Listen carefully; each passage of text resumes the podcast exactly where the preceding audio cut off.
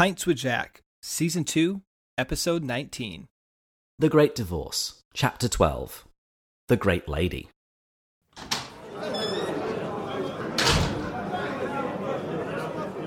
Friends, welcome to the Pints with Jack weekly podcast, where David and I have the distinct privilege of enjoying a drink together, unpacking the writings of C.S. Lewis, and discovering the truth and beauty of Christianity.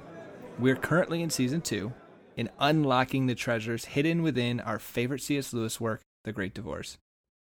My name is Matt, and as usual, I am joined by my dearest of friends, David. And David has been incredibly instrumental in my journey of letting go of my own chains that stopped me from being in love himself. Wow, you you you- really really jammed that one in there, didn't you? Well, I figured if I laid on thick these ones that I lead, you're be more inclined to let me continue leading. nah, in season three we're swapping over again. the experiment failed, you're done. No, no, I just think each season we'll alternate. Ah, that sounds fair, I guess. I get I get that logic. So what's our quote of the week though? There was a lot you could have chose from, by the way. Yeah, there's a lot of great stuff in this chapter, but in the end, I settled on this little section from MacDonald when he's talking about this great lady that we're about to meet. He says, Every young man or boy that met her became her son, even if it was only the boy that brought the meat to her back door. Every girl that met her was her daughter. But her motherhood was of a different kind. Those on whom it fell went back to their natural parents, loving them more. Few men looked on her without becoming, in a certain fashion, her lovers. But it was the kind of love that made them not less true, but truer to their own wives. Interesting choice. I would have gone with a different one. Well, as usual, you can point it out as we go through, and I'll tell you why that was an inferior choice. But this whole episode that we're about to read through is actually split up over two chapters. And I think this chapter really focuses on the great lady that we're going to meet. And in the next chapter, it focuses a little bit more on the ghost, or ghosts, as we'll find out. I really want to read it right now. Nope, nope, we'll do that next week. Okay, fine. I'll wait. I'll wait. What are you drinking this week? Yeah, so I actually picked up I actually picked up a few different things. So we're I'm set for the next few episodes we record. But I uh, went with a Johnnie Walker Black Label 12 years aged. Not bad. I like Johnnie Walker. So I I always see Johnnie Walker. I have never in my life tried it. Yes, you have. You've tried the green label. I know, because I gave it to you. Clearly wasn't very memorable. So my expectations are now low for when I try this. It was very early on. Um, green label's good, black label's good. I think blue label is overrated, which is good because it's very expensive. My issue with why I haven't tried Johnnie Walker is I actually believe they've diluted their brand. There's just too much out there. I can't tell. There's black label, red label, blue label, green label. And it's like, all right, guys, come on. You- you- and then you've got years within them all. Black label, 12 years. It's like, I don't know what's better and what's worse. you want them to adopt the In-N-Out business model. Just five items on the menu. You choose one. Done. Yes. And then I know which one's the best. Well, the listeners might be able to hear that I'm a little sick this week. And that's because this last weekend I was in Seattle for a conference and I picked up a bug on the plane. So I'm actually drinking some Bundaberg ginger beer because I find it rather soothing. But the conference was great. It was called Shared Inheritance. I talked about it a while back, but it was designed to get Eastern Orthodox and Catholics, particularly Eastern Catholics, uh, together for us to be able to see our shared inheritance. Oh, wow. That actually sounds like it would be really fascinating. Well, I did think of our podcast at one point. Uh, Father Stephen Freeman was speaking. He's an Eastern Orthodox priest. And uh, what does this put you in mind of? Jesus did not die to make bad men better, but to make dead men live. Moralism is simply the process of teaching a corpse to behave. Oh, my goodness. He's. He has stolen that from Lewis, switched Tin Man to Corpse. It's good though, isn't it? It is. Anyway, with that, cheers. Cheers, my friend. You know what? I was quick to judge Johnnie Walker. Smoother than I was expecting. Yeah, I like it. I actually do too, but this is blended. I can't believe I'm enjoying a blended. Green Label is also blended and it's delicious. No more hatred against blended scotches. They're great. Yeah, I've been changed. Well, speaking of changes, we should welcome some people. Yeah, we have a lot of wonderful new people. We, I guess, we had a, a, shout out from Unbelievable. David and I chatted about them on a recent episode, and they chatted about us. And a lot of you guys came over, and hopefully, a lot of you will stay and enjoy listening to us. But welcome, because David and I love doing this. And just a bit of a, a background: we go through these C.S. Lewis books. We love C.S. Lewis. David and I are enthusiasts. We're not experts but we've just found C.S. Lewis to be an incredible narrator of the Christian faith. He tells a story well, he synthesizes theological points incredibly well, and we've been going through his books and highlighting them. So we, we welcome you guys along the journey with us.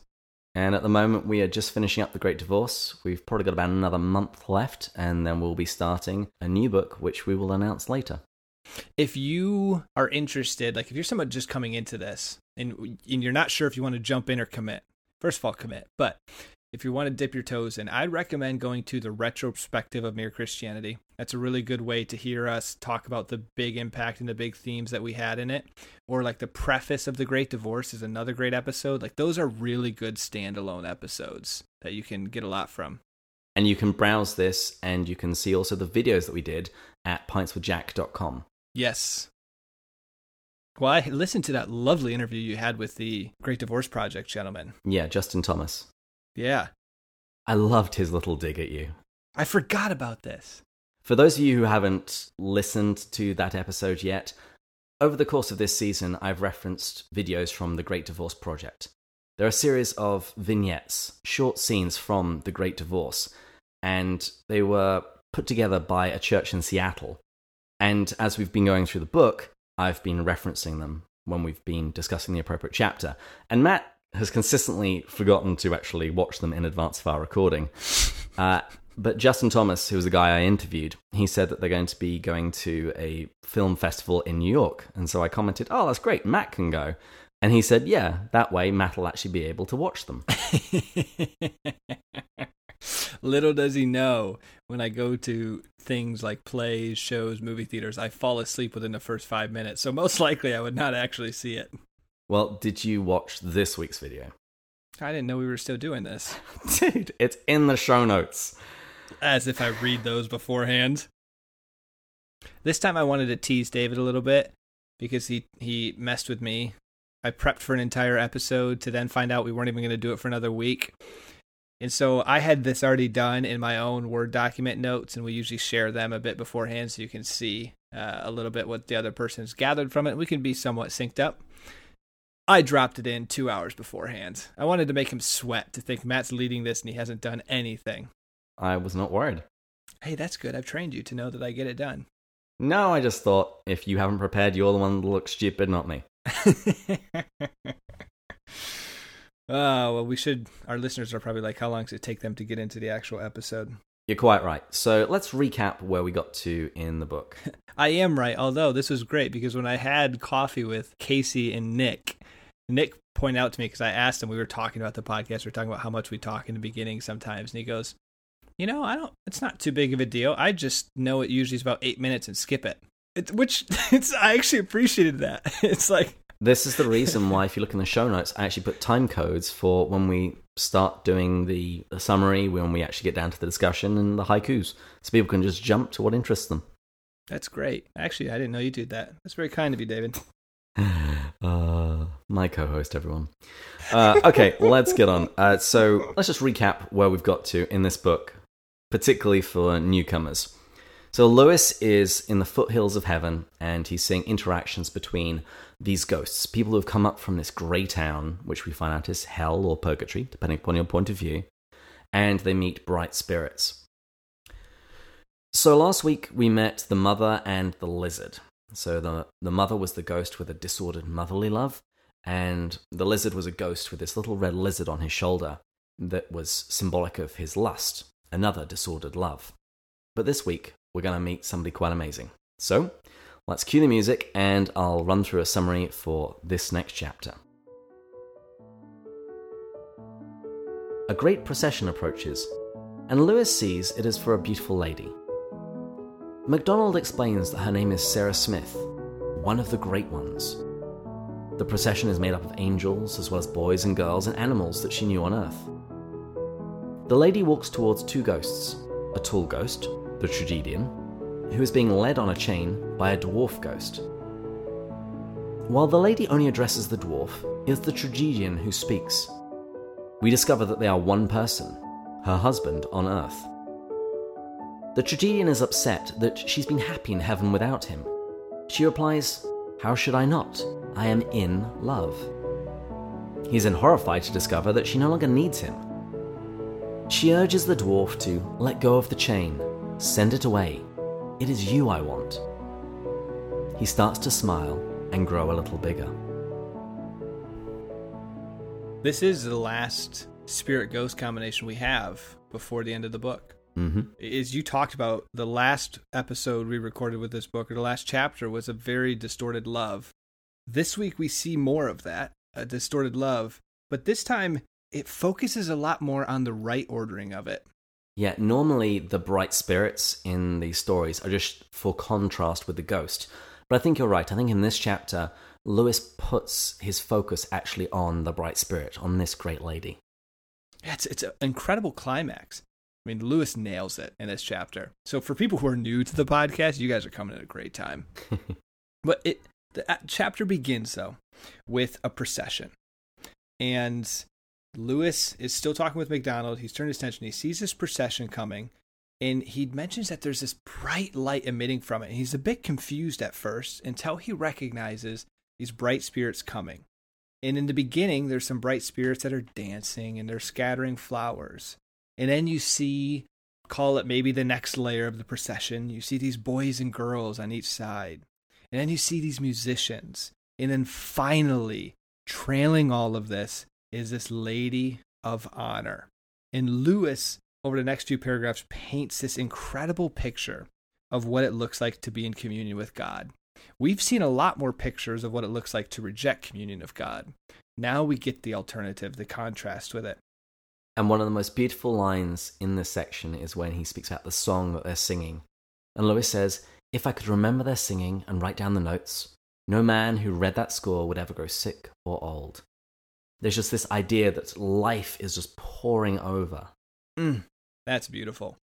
I remember when, so when I was reading this, uh, did you feel this pull within you, like this part of you that was resonating with it, just thinking to yourself, gosh, I hope someone describes me this way. Like I hope when people leave, they they get one one thousandth of this feeling with about me. yeah, I just wanted to join the party. I, I suppose on a natural level, there are some people that you meet who are like this insofar as when that person is around, everybody is filled with life and becomes, you know, the best version of themselves. Kinder, gentler, more alive. And that's what this lady is in this scene. So we see this procession, and Lewis begins by pointing out the clothes, or lack thereof. He couldn't decide. He's he's asking himself, does she have clothes or does she not have clothes on? Because he said if if she were naked, her courtesy and joy produced the illusion of a great and shining training that followed her across the happy grass. And if she were clothed, her innermost spirit shone through her clothes. I mean, the language he uses to describe her was incredibly beautiful. It was as if their body and her clothes were one.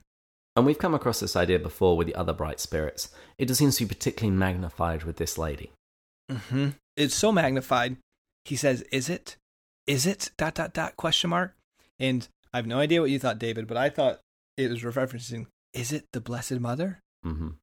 I remember the very first time I read this book, and I laughed out loud when it came to that section because he sees this great lady in heaven, you know, and he's probably thinking Revelation 12, the, the woman in heaven who gives birth to the Messiah who's seen in this resplendent glory, clothed with the sun. But what's even funnier is that Lewis then finds out, nope, it is not the Theotokos. It is not the mother of Jesus. Her name is Sarah Smith. The way he treats Sarah Smith, it actually explains why, particularly the Catholic and the Orthodox and Coptic, hold Mary with such regard because here we're just seeing Sarah Smith. I immediately apologize to anyone who is actually called Sarah Smith out there, but I think he was really shooting for a very average name. That is the point of this character that she is somebody who just quietly does the will of God. And we see in her eternal reward that this is reflected in heaven, that because she loved greatly, she receives this glory and honor from God. in she's described as one of the great ones. Which reminds us of the artist. If you remember, we were told in that chapter that fame in this country is a little different. I think when we think about this, we automatically import our very unheavenly standards. We immediately want to compare and contrast. Yes. We immediately think it's a zero sum game. Well, if if the saint at the cloud next to mine is doing a little better than me, then he's taking something away from me. And I think that's very far from the heavenly reality. David, this is why we work because I'm going to talk a little bit later about scarcity. So way to way to set that up. But one last thing I do want to say about this Sarah Smith character, because we're going to find out that she's not that special. She is not a St. Francis or St. Dominic or St. Augustine. She wasn't a great theologian. She didn't travel to another continent and convert it. She lived out her sainthood in the day to day by loving greatly. One of my favorite quotations from St. Teresa of Calcutta is There are no great works, there are no great acts, only small things done with great love. Do you remember last week when we encountered the lustful lizard? Oh, very much so. And when it knows that it's about to be killed, it starts saying, Oh, if, if, if I'm killed, you'll be alone. Do you really want to be without me? Oh, yeah. Bunch of half truths. Exactly. Well, in Augustine's Confessions, he speaks about his lustful desires and how they whispered in his ear and said very similar things, saying that you don't want to get rid of us because then you'll be alone. Do you really want to be without us? And then in the very next section, he personifies continence, this virtue. What's continence? Continence is uh, sexual self restraint, it's one of the virtues. Oh, okay. But it's, is it, sorry, is it different from chastity? Mm, it's very similar.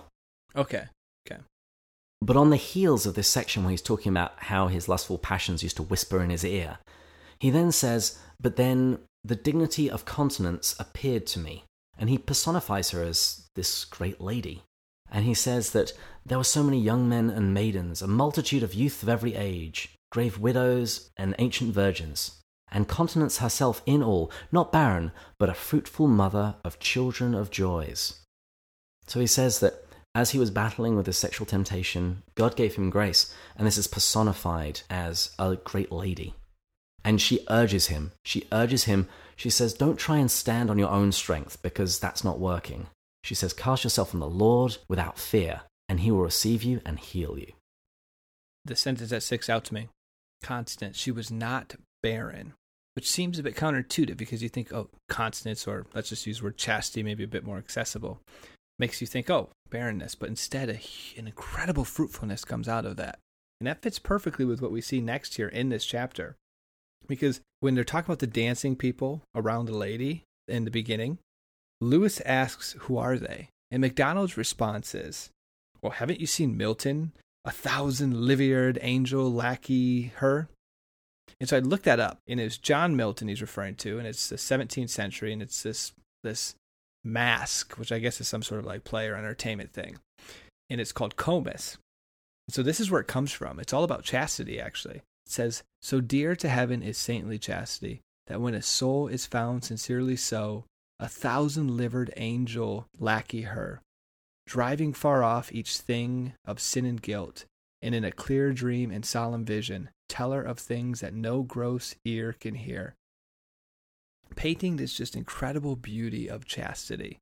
And so I'm actually curious now that I've read this and what you just said, Augustine, if John Milton read Augustine, because there seemed to be a bit of an overlap with that of just trying to paint this picture of there's there's a, an incredible gift that comes from espousing that and Lewis talked about it with a lizard. This energy comes from when you channel in the right way, but our world tells you the exact opposite. And we have all of this coming together in a fairly ordinary Christian lady called Sarah Smith, who, when she comes to heaven, all of this is truly revealed. A life that looked ordinary turned out to be far from ordinary. Sarah Smith, I'll never judge that name again. that is a really beautiful scene here when she's talking about the young men and the young women that are around her. MacDonald points out that they're her sons and daughters. And Lewis's first reaction was, well, wait, what about their own parents? Like, did she take away? It was a very scarcity mindset. If she was like a motherly figure to them, does that mean that their mothers were less or their parents were less? He said, absolutely not. In fact, they went back to their parents loving them more. the same thing is stated about the men that met her. Did these men love their wives less when they met her? Absolutely not, MacDonald points out. He says, in fact, her love was so abundant and pure that men met her and they would have a truer and purer love toward their own wives. This is just, at first, notice that Lewis's response is a scarcity of love. Our world is somewhat built off of this concept of scarcity. There's only so many resources, so many commodities, so many talents. You think to yourself, if someone gets something, I have less of it. If David, let's say you make a bunch of friends and me as one of your friends thinks to myself, oh, well, now I get less of David. Like we think that way. That's how humans think. And he's painting a picture here of a very different kind of love, a heavenly love, an eternal love that is not a scarcity, but of abundance. That's very hard for us to grasp. You know the best part about this section, though? He's talking about the men, the children, even the animals become more themselves around her. And in fact, I go a step further. It said the grass was happy under her. That's less than an animal. So we just got this whole picture of this person who anyone, anything she interacts with becomes better just by being around her. And if you actually remember, we spoke about this back in Mere Christianity. And we both kind of scratched our heads at it. This is in Book 4, Chapter 8. Lewis says, I think I can see how the higher animals are, in a sense, drawn into man when he loves them and makes them as he does, much more nearly human than they would otherwise be. I can even see a sense in which the dead things and plants are drawn into man as he studies them and uses them and appreciates them. So, even back in Mere Christianity, Lewis had this idea that not just human life, but all of nature can be drawn closer to God through man. All of this we're talking about is summarized in this quote that I thought should have been for the chapter. MacDonald points out the abundance of life she has in Christ from the Father flows over into them. That them means other people, that them means other things, as you talked about the animal side of things. And what's interesting is in this section, Lewis points out think of her life as this stone being thrown into a pool and the concentric circles that happen and they just keep going out and out and out. And so essentially, we're getting a picture of all those concentric circles. But here's what he says, fitting with everything you just said here redeemed humanity is still young. So in this section, he talks about what's going to happen as this ripple effect continues to occur. So you talked about an example, a beautiful example of redeeming the animals and drawing them into honestly the creation story, the salvation story, but the more the renewal and the restoration. We're seeing examples of people she's interacting with. But I, I never thought of it that way. Redeemed humanity is still young. And it does underscore the idea that God works through regular human beings. Have You ever considered what an incredible thing it is that God seeks the salvation of humans through other humans? God is ultimately the source of grace. He's the one that's drawing them to himself. But he chooses to use us as instruments through which God's grace actually flows. He says in here, there is joy enough in the little finger of a great saint, such as yonder lady, to waken all the dead things of the universe into life. Wow. I lost words there. Well, that pretty much wraps up the first part where we get this beautiful picture of this bright spirit. But of course, the chapter wouldn't be a chapter if we didn't get an interaction with a ghost. So enter stage right, the ghost, and as David articulated, the tragedian, even though I would have said tread tragedian. Tragedian. I thought of like I was thinking of tragedy. Well, that's where the root of it comes from. Oh. Uh, a tragedian is somebody who specializes in tragic roles. So, for example, you know, like Sean Bean's characters, whoever he's playing in any kind of movie or TV series, he usually dies. so, it's that kind of typecasting. So, a tragedian is an actor who specializes in tragic roles. Oh, well, there we go.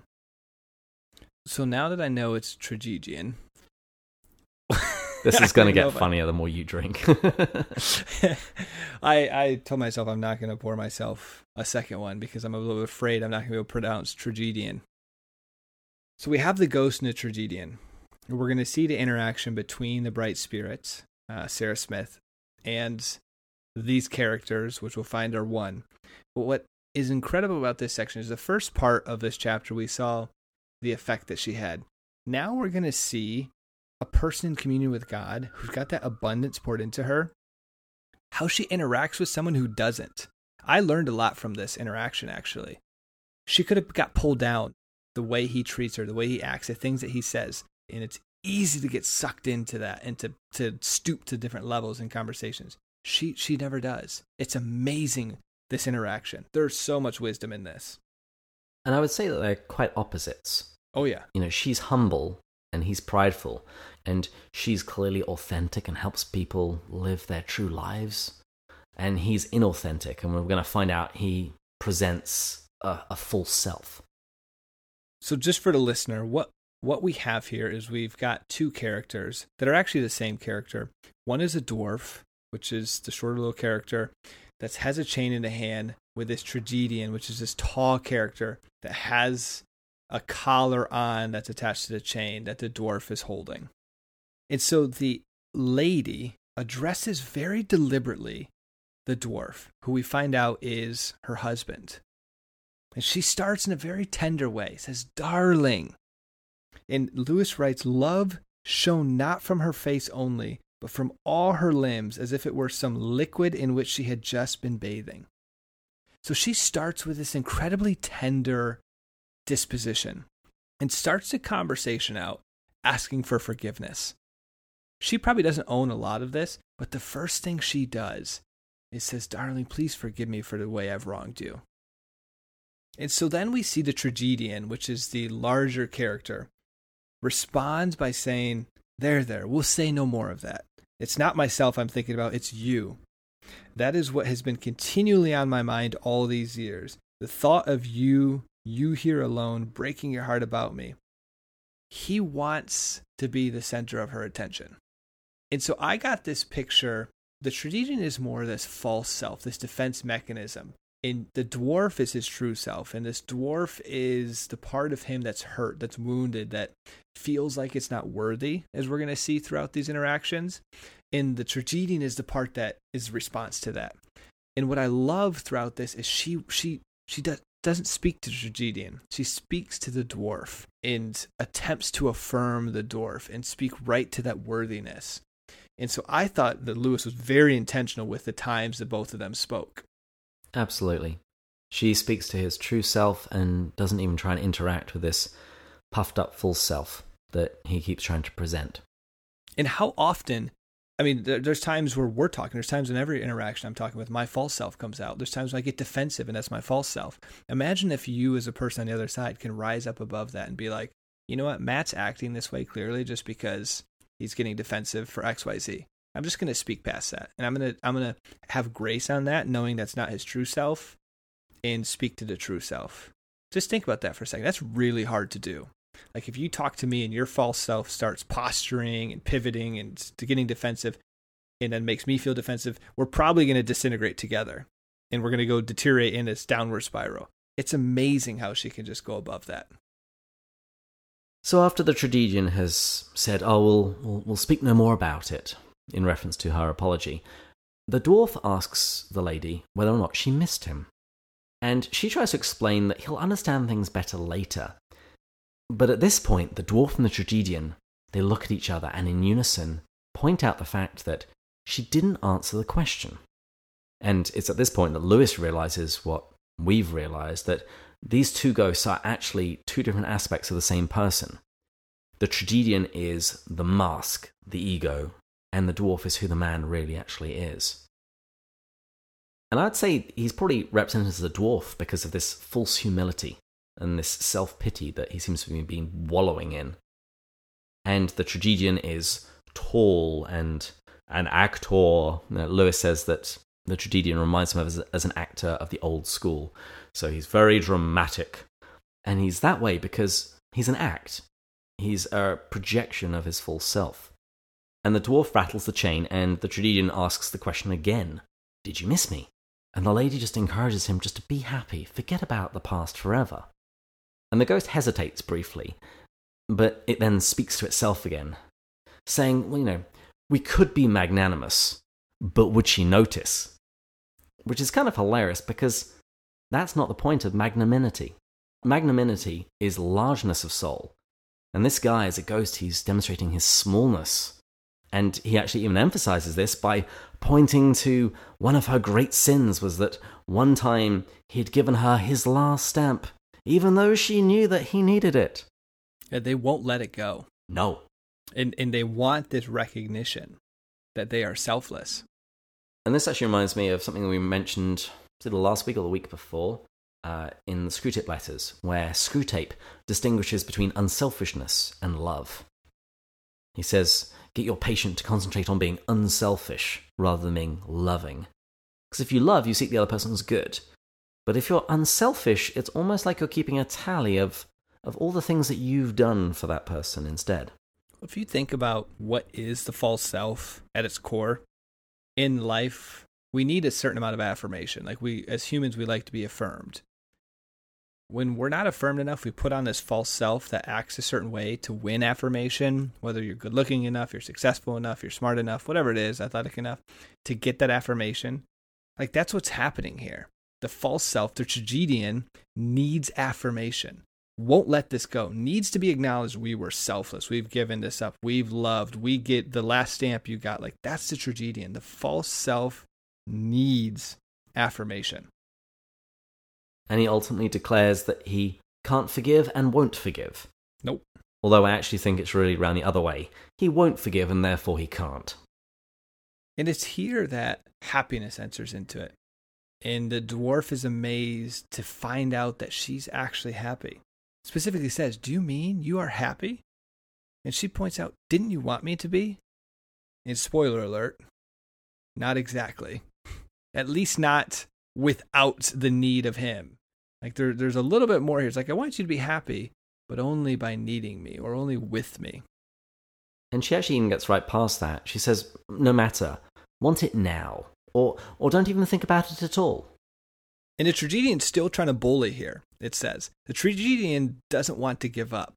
And she continues speaking past it. I think that's amazing. She even says darling again. She's literally ignoring this false self. There's a wonderful line here. Lewis says that in regards to the dwarf, one could see an unheard of idea trying to enter his little mind. And we're told that he's almost ready to let go of the chain that's holding the tragedian. But in a moment, he's back again.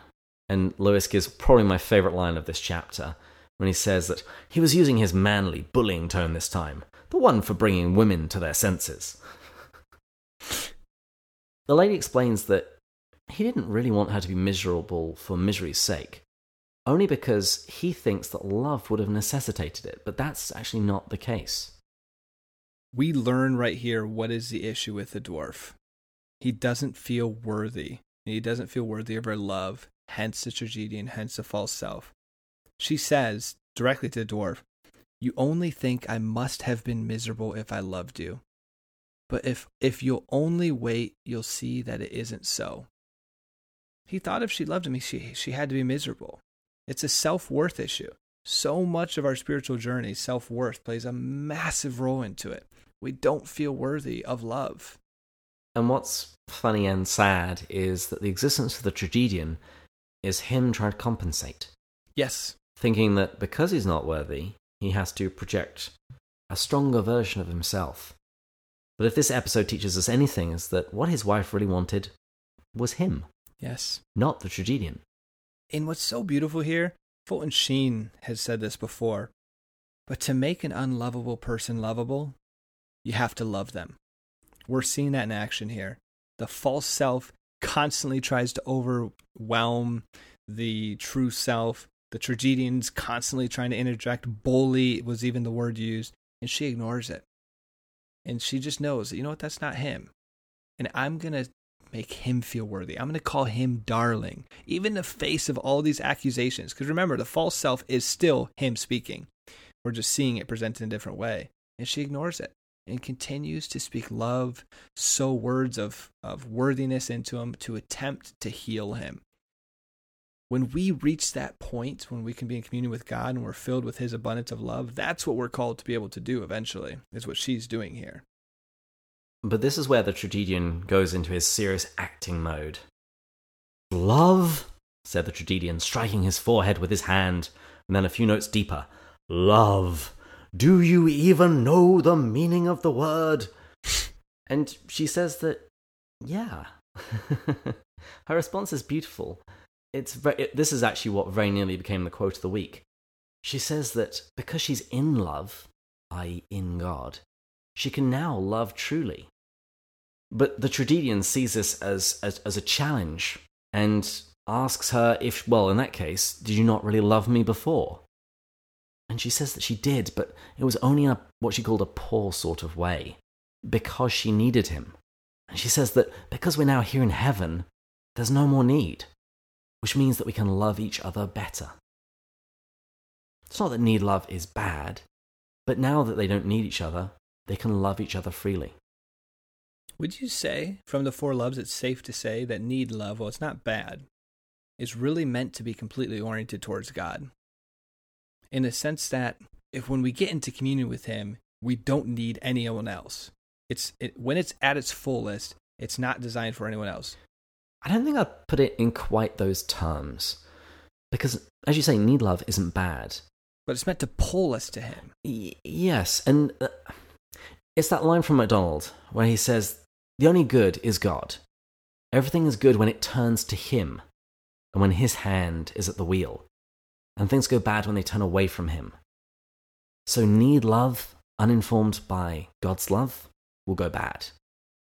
Even gift love can go wrong when it's not informed by God's love. Because I just the reason I ask that is because you get a picture here that once she's in communion with God, the need love is fully satisfied. That there is no more at need for anyone else. The issue when need love becomes problematic is when it becomes overriding. When somebody is seeking what they need to find in God in their spouse. Which is back to this Augustinian idea of rightly ordered loves. it's like I just saw somewhere. Was it you and I talking, or was it some video that I saw? But Matt Fradd was essentially saying he's the one that talks about theology on the body, where he told his wife something along the lines of, "You don't fully satisfy me." Dude, that was in an episode that you and I recorded two weeks ago. Oh, was it really? Yeah, a lot of this stuff blends together that I do, and so it was in the back of my mind. And it wasn't Matt Fradd, it was Christopher West. Oh, there we go. I love that that was an episode here. My search for a new co host continues. I love though that this has been going on for a few weeks and to no success yet. Yeah. I'm going to take that as a compliment. I'm not quite ready to give up just yet. I have hope for you, Matthew. They say when your coach stops yelling at you, that's when they've given up. Got to bring this back to Lewis. She says, I am full now, not empty. I am in love, capital L, himself. Not lonely, strong, not weak. You shall be the same. Come and see. We shall have no need for one another now. We can begin to truly love. Oh. So, what did you make, though, the next part where it talks about the lying dead at my feet? That made no sense to me. Actually, I've got nothing there of how to segue it either, so. uh, I, I think he's just being a tragedian. He's what's the- I don't know what the male equivalent of a drama queen is, but that's what he's being. A drama king, maybe. and he's just getting all dramatic. He says, "She needs me no more, no more." Would to God I'd seen her lying dead at my feet before I heard those words. Lying dead at my feet, dead at my feet. He's just having a bit of a hissy fit. Yeah, that makes sense, actually. He's just taking it all exceptionally personal, the idea that she actually might not need him. She can still love him, but the fight, but the idea that he might not be needed is just too much for him, and he would just prefer her to be dead than to ever say that. But the bad news is she's already dead. She's now glorified in heaven. What's great about this chapter, too, I was thinking as we were reading it, is last chapter seemed to paint a, a very bad picture of an overly motherly love. I'm glad this paints a picture of a terrible husband. This is true. And the lady pleads with the dwarf to, to look at her and just to let go of the chain and send the tragedian away, whom she describes as that great ugly doll. We do see here at the end of this chapter, it says we see a glimpse for a moment. She's sharing a joke with him. It almost seems like it's working. She's getting to him. She's speaking over the tragedian, tr- directly to the dwarf, to the true self. And it even appeared as if he grew a little bit. So something is working here. And that's how we leave the chapter. On a cliffhanger. On a cliffhanger. And I have not actually read ahead to the next chapter as we record this, so I don't. I am assuming does he does not make it as everyone else does. You're such a pessimist. I kind of hope he does. I would I would like Lewis to finish with a beautiful contrast of that spirit winning over the ghost. We can't end on a loser. But for all you listeners, you're just going to have to tune back in next week. In this chapter, we see a beautiful example of a person, Sarah Smith, that is in love himself. Capital L, capital H. And how that abundance, when filled up and poured into her, overflows and pours into other people. And what a beautiful example of that and an inspiration for us every day on our journey. We're not trying to be better because we want to earn heaven, but we want this grace to fill us up so we can just pour into the world. We can experience that joy. I read this and desired it. And so I hope listeners, as you hear this, or if you're reading the chapter as a good listener, that you get that same desire to just be filled up by love himself. And to realize that just simply living out your Christian life as a husband, wife, factory worker, whatever it might be, that God can do great things through you. And this ties back in with what we discussed in Mere Christianity that in all of the small decisions that we make, we'll either be turning a little bit more into a hellish creature or a heavenly creature. And in this chapter, we get to see what a heavenly creature can look like, what a human soul can look like when it cooperates with the grace of God. Well said, David. And I want to be that person. I think that would begin probably by reading the show notes beforehand, listening to the episodes that we post. I think those would be those would be good small decisions to start. uh, you know what? I did listen to that interview the day you told me to. Well done. Mm-hmm. Don't expect more for another month. Yeah. Well, uh, speaking of other disappointments, you have yet to do haikus again, which is a bit sad. But here are my haikus for this week's chapter. I thought mine were so great. They were great. I would like more, please. I'm loving yours, so let's hear it. So, this is one for the great lady. She is full of grace, radiating divine love. One of the great ones. Mm, I don't think we need another one. That's good. Well, I have one for the tragedian. I quite like this. We have to seem strong. We have to appear selfless. We have to be loved. Oh, that's like slow clap worthy. that's human nature right there. And we also had a haiku from one of the listeners. So the listeners are picking up your slack, Nat. This was from West Texas Missioner, and I think it's got some Gaelic in it. Uh, there's a there's a word here. I think it's pronounced "scoin in eel," which means great or brilliant. He writes, "Read the Great Divorce. Our guide was a MacDonald. Scoin in eel name, which means our guide was a MacDonald. What a great name, or something like that." If West Texas Missioner would like to message me and tell me how badly I mispronounced that, please feel free. well, on that note, everyone who's new to the channel, we want to encourage people to rate us, share us on iTunes, share us with your friends, subscribe to our uh, YouTube channel. Or share it with your enemies if you didn't enjoy it. And if you didn't enjoy it, we'll promise we'll try harder next week. we'll have a better host next week, I guess.